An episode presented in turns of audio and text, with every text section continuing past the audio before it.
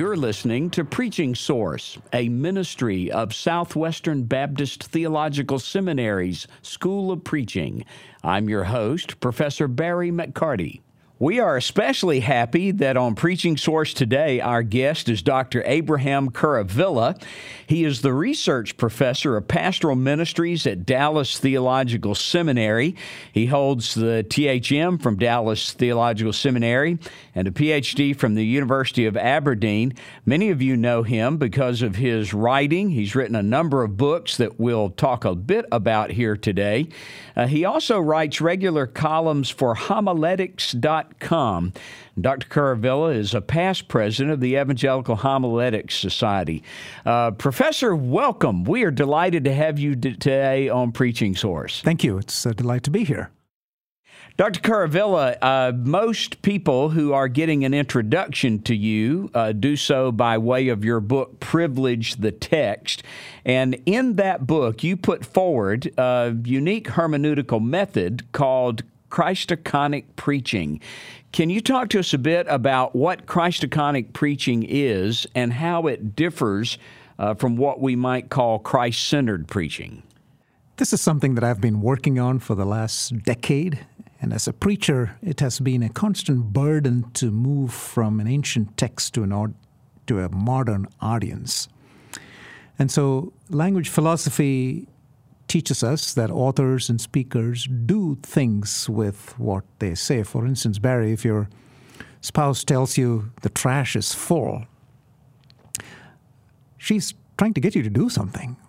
She's telling you to take the trash out, even though it wasn't explicitly stated. So, in other, in other words, we do things with what we say, and likewise in Scripture, every text is painting a picture of a divine call or a divine requirement of living in God's ideal world. What does it mean to live in God's ideal world? Which I call the theology of the pericope. So, by Christ iconic, I'm saying that the only one who has fulfilled all of the requirements of every pericope in every book in all of the testaments of Scripture is Christ. So the requirement of each pericope, pericopal theology, is actually a facet of the image of Christ. And as we align ourselves to the theology of the pericope week by week, sermon by sermon, we're becoming more Christ-like. After all, Romans 8:29 tells us that that's God's goal to conform us into the image or icon in Greek of Christ. So Christ iconic. Dr. Kuruvilla, over the past few years, uh, Christ centered preaching has become, well, I suppose we could call it a movement. What encourages you about this movement of Christ centered preaching, and what concerns do you have about it? Every Christian has the innate, inherent sense that Scripture is about Christ in some way. I think every child of God has the inbuilt understanding that Scripture is, shall I say, Christological in some way. The debates and the questions have centered around how is the text Christological? Christocentric interpretation has done us a service in focusing us on a Christological interpretation, but the way it has done so, I feel, is missing much of the nuances of the text itself, the details of the text, and the turns that the text takes with such excruciating detail, particularly in the Old Testament. There is a tendency in Christocentric interpretation, particularly in Old Testament texts, to, to rush to Christ and the cross from every text in every sermon. The way that I talk about in Christ iconic interpretation, on the other hand, these details and the nuances, the granularity of the text, so to speak, the fine details of the text are respected. And we can still affirm, while respecting these details, we can still affirm that the text is Christological. It's displaying Christ, since he is the only one who has fulfilled the demand of every text of every pericope in Scripture. So that's how I see the distinction between Christocentric and Christiconic.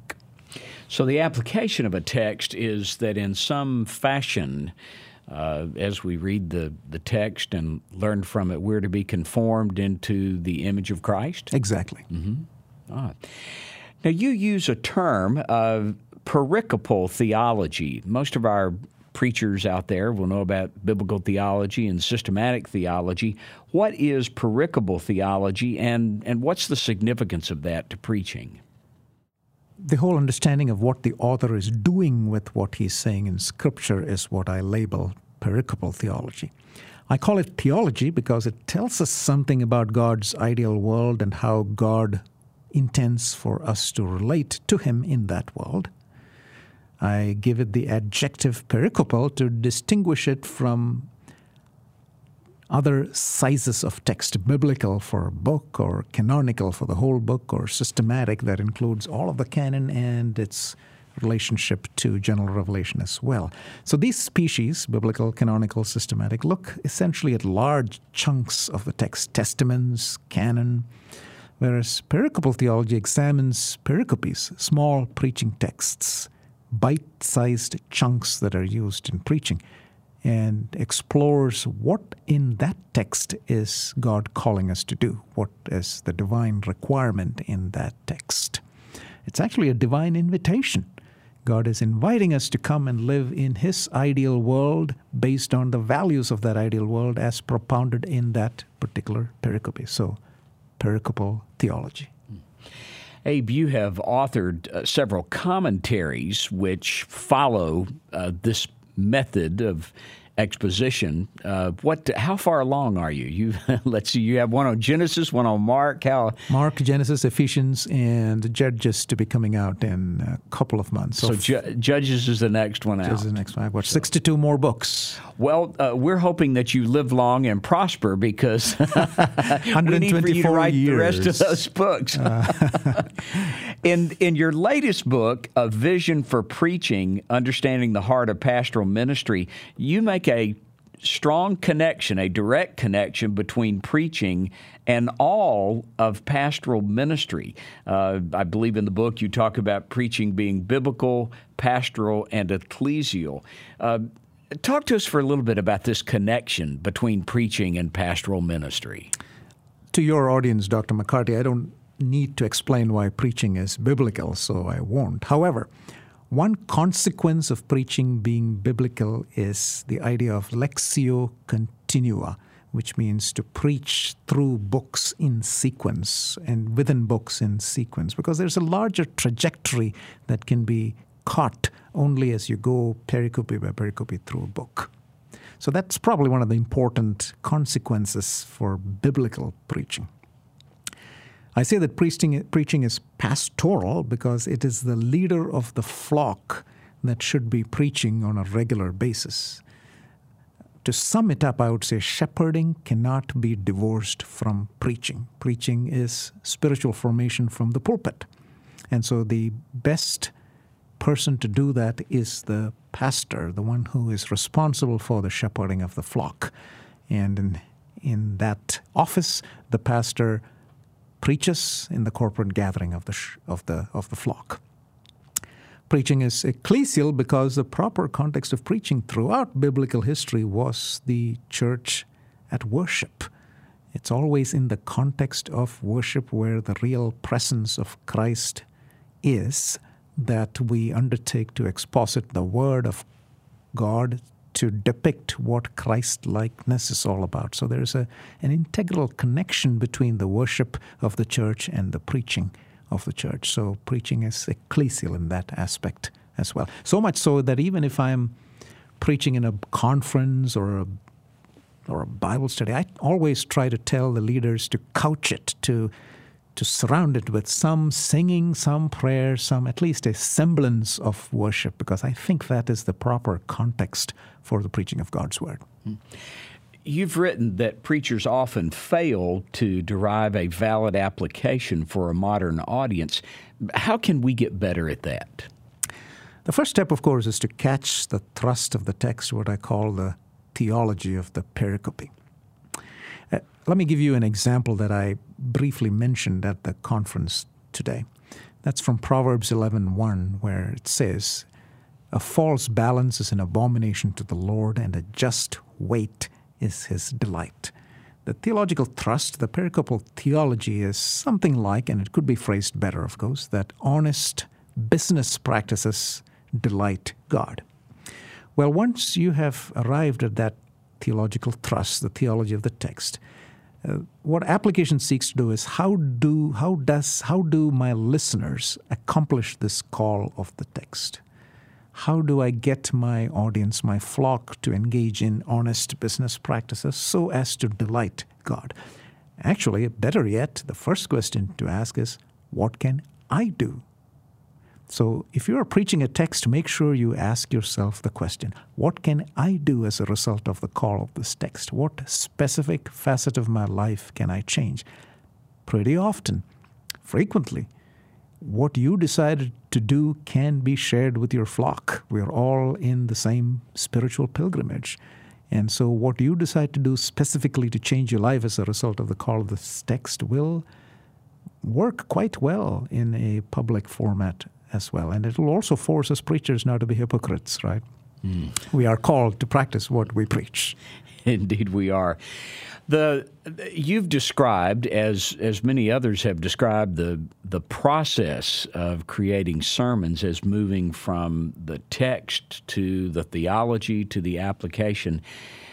What step in that chain do you believe preachers find the most difficult, and how could we get better at it? I think it's I think it's probably the foundational aspect of finding the theology of the text, finding what the author is doing, finding the thrust of the text. All those terms I use equivalently. I think for the longest time we approach language as if it were a code in a text and we need to decode it to get the author's thoughts. So the code model of interpretation. But language always, always works inferentially. And the example that I gave a little few minutes ago about the trash is full. Uh, while my wife may be giving me the state of the trash, the inference there is she wants me to do something about it to take it out. So that's just how language always functions. And I think we need to go back to seeing the biblical text function that same way. This approach to scripture we haven't been taught this approach to scripture is usually not modeled in pulpits, and so we generally tend to find it difficult. And that's my life's question crusade to remedy this deficit. Uh, Dr. Kuruvilla, uh, I recently was a reader on two different uh, PhD dissertations in preaching here at Southwestern Seminary, both of whom made reference to your work and especially to your model of Christiconic preaching. So I want to strongly recommend to our listeners that if they're not familiar with that concept, uh, that that's something they need to wrap their, their heads around. If someone was new uh, to your works, would uh, what would be the first of your books you'd recommend? Privilege the Text or or another? I think most parents would say that their youngest child is their favorite one.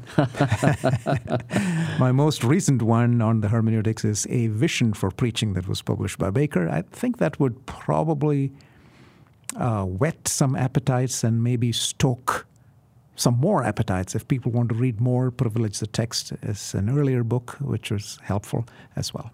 All right.